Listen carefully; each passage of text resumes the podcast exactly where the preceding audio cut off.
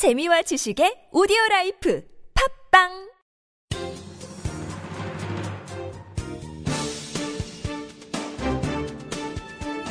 일간 사설 3월 30일 월요일 경향신문 사설.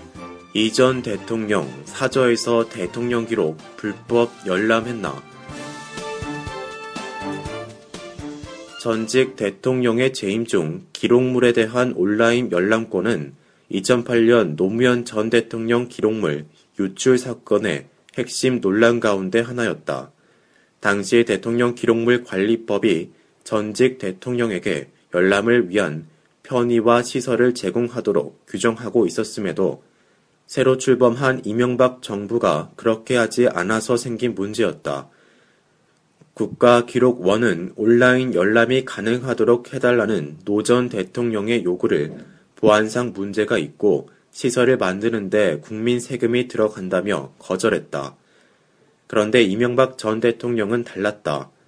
이 전 대통령은 퇴임하기 전날인 2013년 2월 24일 서울 강남구 논현동 사저에 온라인 열람 장비를 설치한 것으로 최근 투명사회를 위한 정보공개센터가 국가기록원에 정보공개 청구를 한 결과 드러났다.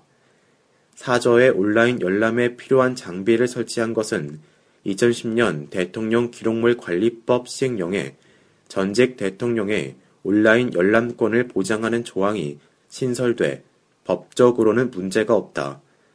그렇다고 해서 전임자의 열람권 행사를 불법 유출이라며 각종 정치적 공세와 법적 고발 조치 등으로 맹공했던 전비가 가려지는 것은 아니다. 적어도 노 전 대통령에 대한 사과 한마디 정도는 있어야 한다.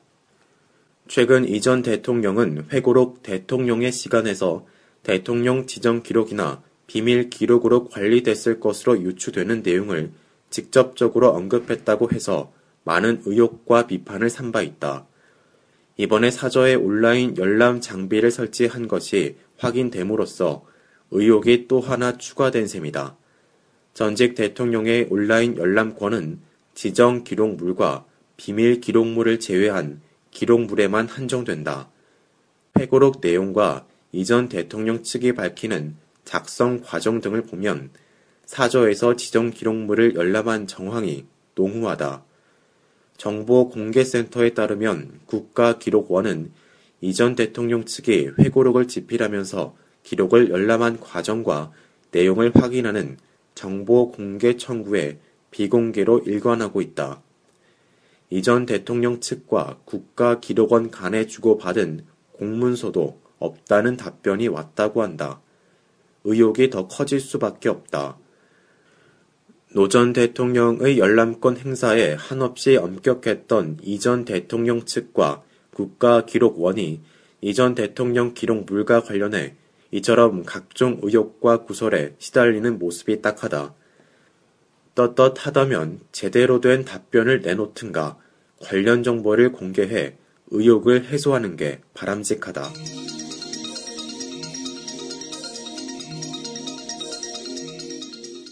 공무원 연금 개혁 논의 근본 취지 잊지 말아야 공무원 연금 개혁을 위한 국민 대타협 기구가 합의안 도출에 실패했다. 정부와 여야, 공무원 등이 각각 제시한 개혁안의 윤곽이 드러났지만 이견을 좁히지 못한 채 엊그제 활동 종료 시한을 넘겼다. 그러나 여야는 실무 기구를 만들어 논의를 이어가기로 해 결렬 위기는 넘겼다. 사실상의 기한 연장이다. 국가적 현안인 공무원 연금 개혁을 위해 정치권과 공무원, 전문가 등이 모처럼 머리를 맞댔으나 소득 없이 활동이 끝나 아쉽다. 한편으로는 이해 당사자가 100만 명이 넘는 공무원 연금 개혁에 90일은 사실 너무 짧은 시간이었다. 실무 기구로 대타협의 가능성을 이어갈 수 있게 됐으니 그나마 다행스러운 일이다. 국민이 납득할 수 있는 합의 안을 반드시 도출하기 바란다. 대타협 기구가 전혀 소득을 거두지 못한 것은 아니다. 매달 내는 연금 보험료를 올리는 방안에 대해 공감대를 형성한 것은 성과다. 공무원들도 이해를 표시했으니 더 내는 연금 개혁의 첫 번째 단추는 잘 끼운 셈이다. 공무원 재직자와 신규 입직자 간 연금 지급 방식 분리 개혁안도 절충안을 수용하는 쪽으로 정리가 됐다. 그럼에도 실무 기구의 앞날은 험난하다. 이해가 첨예하게 걸린 과제가 하나 둘이 아니기 때문이다. 핵심 쟁점은 덜 박히다. 정부 여당은 연금 개혁을 위해서는 현재 1.9%인 연금 지급률을 크게 낮춰야 한다고 주장한다. 더 내는 것만으로는 개혁을 완성할 수 없다는 것이다. 반면 공무원들은 노후 생존권 보장을 위해서는 현행 수준이 유지돼야 한다고 맞서고 있다. 엊그제는 대규모 반대 집회를 열기도 했다.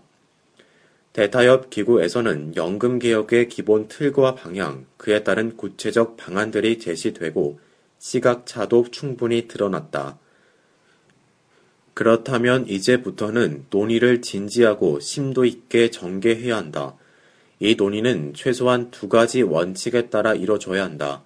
먼저 공무원 연금 개혁의 근본 취지에 반하지 않아야 한다는 점이다. 거듭 말하거니와 공무원 연금 개혁은 불안한 재정 안전성 때문에 불거졌다. 보험료에 비해 연금을 많이 받게 설계돼 국민 세금에서 하루 90억 원 이상 보전받고 있다. 자립성을 갖추고 지속 가능한 연금 재정을 확보하는 것이 우선 과제다. 그렇다고 사회 안정망 역할을 망각해서도 안 된다. 연금 재정의 안정을 위한 개혁이라고 하더라도 공적 연금의 기능을 잃는다면 아무런 의미가 없기 때문이다. 이를 위해 공무원들의 노후 소득을 최대한 보장하도록 설계해야 한다. 같은 맥락에서 공무원 연금 지급률을 무조건 국민연금과 형평성을 맞추기 위해 하향 조정하는 것도 곤란하다.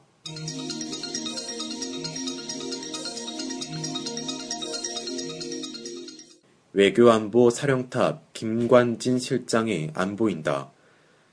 청와대는 2013년 12월 국가안전보장회의 상임위원회, 상임위원회 실무조정회의, NSC 상설 사무처 신설을 발표하면서 동북아 전략 환경 변화에 능동적으로 효율적으로 대처하기 위한 것이라고 설명한 바 있다. 청와대 진단대로 주변국 갈등은 점차 심화되었고 동북아 전략 환경 역시 빠르게 변하고 있다. 특히 미중 경쟁이 심화되면서 한국이 중심을 잡고 평화를 지키는 외교 역량의 극대화가 절실해졌다. 미국의 고고도 미사일 방어 체계 한국 배치 문제, 러시아 전승절 70주년 기념식 참석 문제 등 새 도전 과제들이 한국 외교를 시험대에 올려놓고 있는 상황에서는 더욱 그렇다. 그러나 그동안 정부는 능동적이지도 효율적이지도 않았다. 미중 사이 눈치 보는 것이 전부였다고 해도 과언이 아니다. 한국이 미국의 견제 눈초리가 사라질 때를 기다려 아시아 인프라 투자 은행에 가입하기로 한 것은 수동적 외교의 극치였다. 요즘처럼 동북아 갈등이 복잡하게 전개될 때는 외교 안보 사령탑이 중심을 잡고 있어야 한다. 그런데 김관진 국가안보실장은 지금 무엇을 하는지 알 수가 없다. 국가안보실장은 외교부 장관, 국방부 장관, 통일부 장관, 국가정보원장 등 외교안보 책임자로 구성된 NSC 상임위원회의 위원장을 맡고 있다. 게다가 안보실장은 산하의 NSC 사무처장을 겸직하는 1차장과 외교 안보수석 비서관이 겸직하고 있는 2차장까지 두고 있다. 김 실장은 외교 안보의 정점에 위치하고 있는 것이다.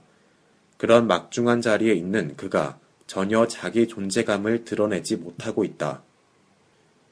최근 드러난 그의 활동은 마크 리퍼트 주한 미대사 피습 때 긴급 NSC 상임위원회를 연 것뿐이다. 개인의 돌출 행동에 상임위까지 연 그가 최근 국가 안보에 중대 과제를 놓고 상임위를 열었다는 소식은 없다. 사드 배치 문제에 대해 남북 관계, 한중 관계 차원에서 균형 있게 통제하고 지도하는지도 불분명하다. 시민을 불안케 하는 건 동북아 갈등뿐이 아니다. 전혀 신뢰감을 주지 못하는 외교 사령탑도 불안 요소다. 사실 이는 박근혜 대통령이 안보실장, 국방장관, 국정원장, 주중대사 등 외교안보의 핵심 직위에 군 출신을 중용한 결과이기 때문에 김 실장 탓만 할 수도 없는 노릇이다. 박 대통령은 외교안보팀이 지금 제대로 돌아가고 있는지 점검해보고 외교안보 사령탑을 적임자로 교체해야 한다.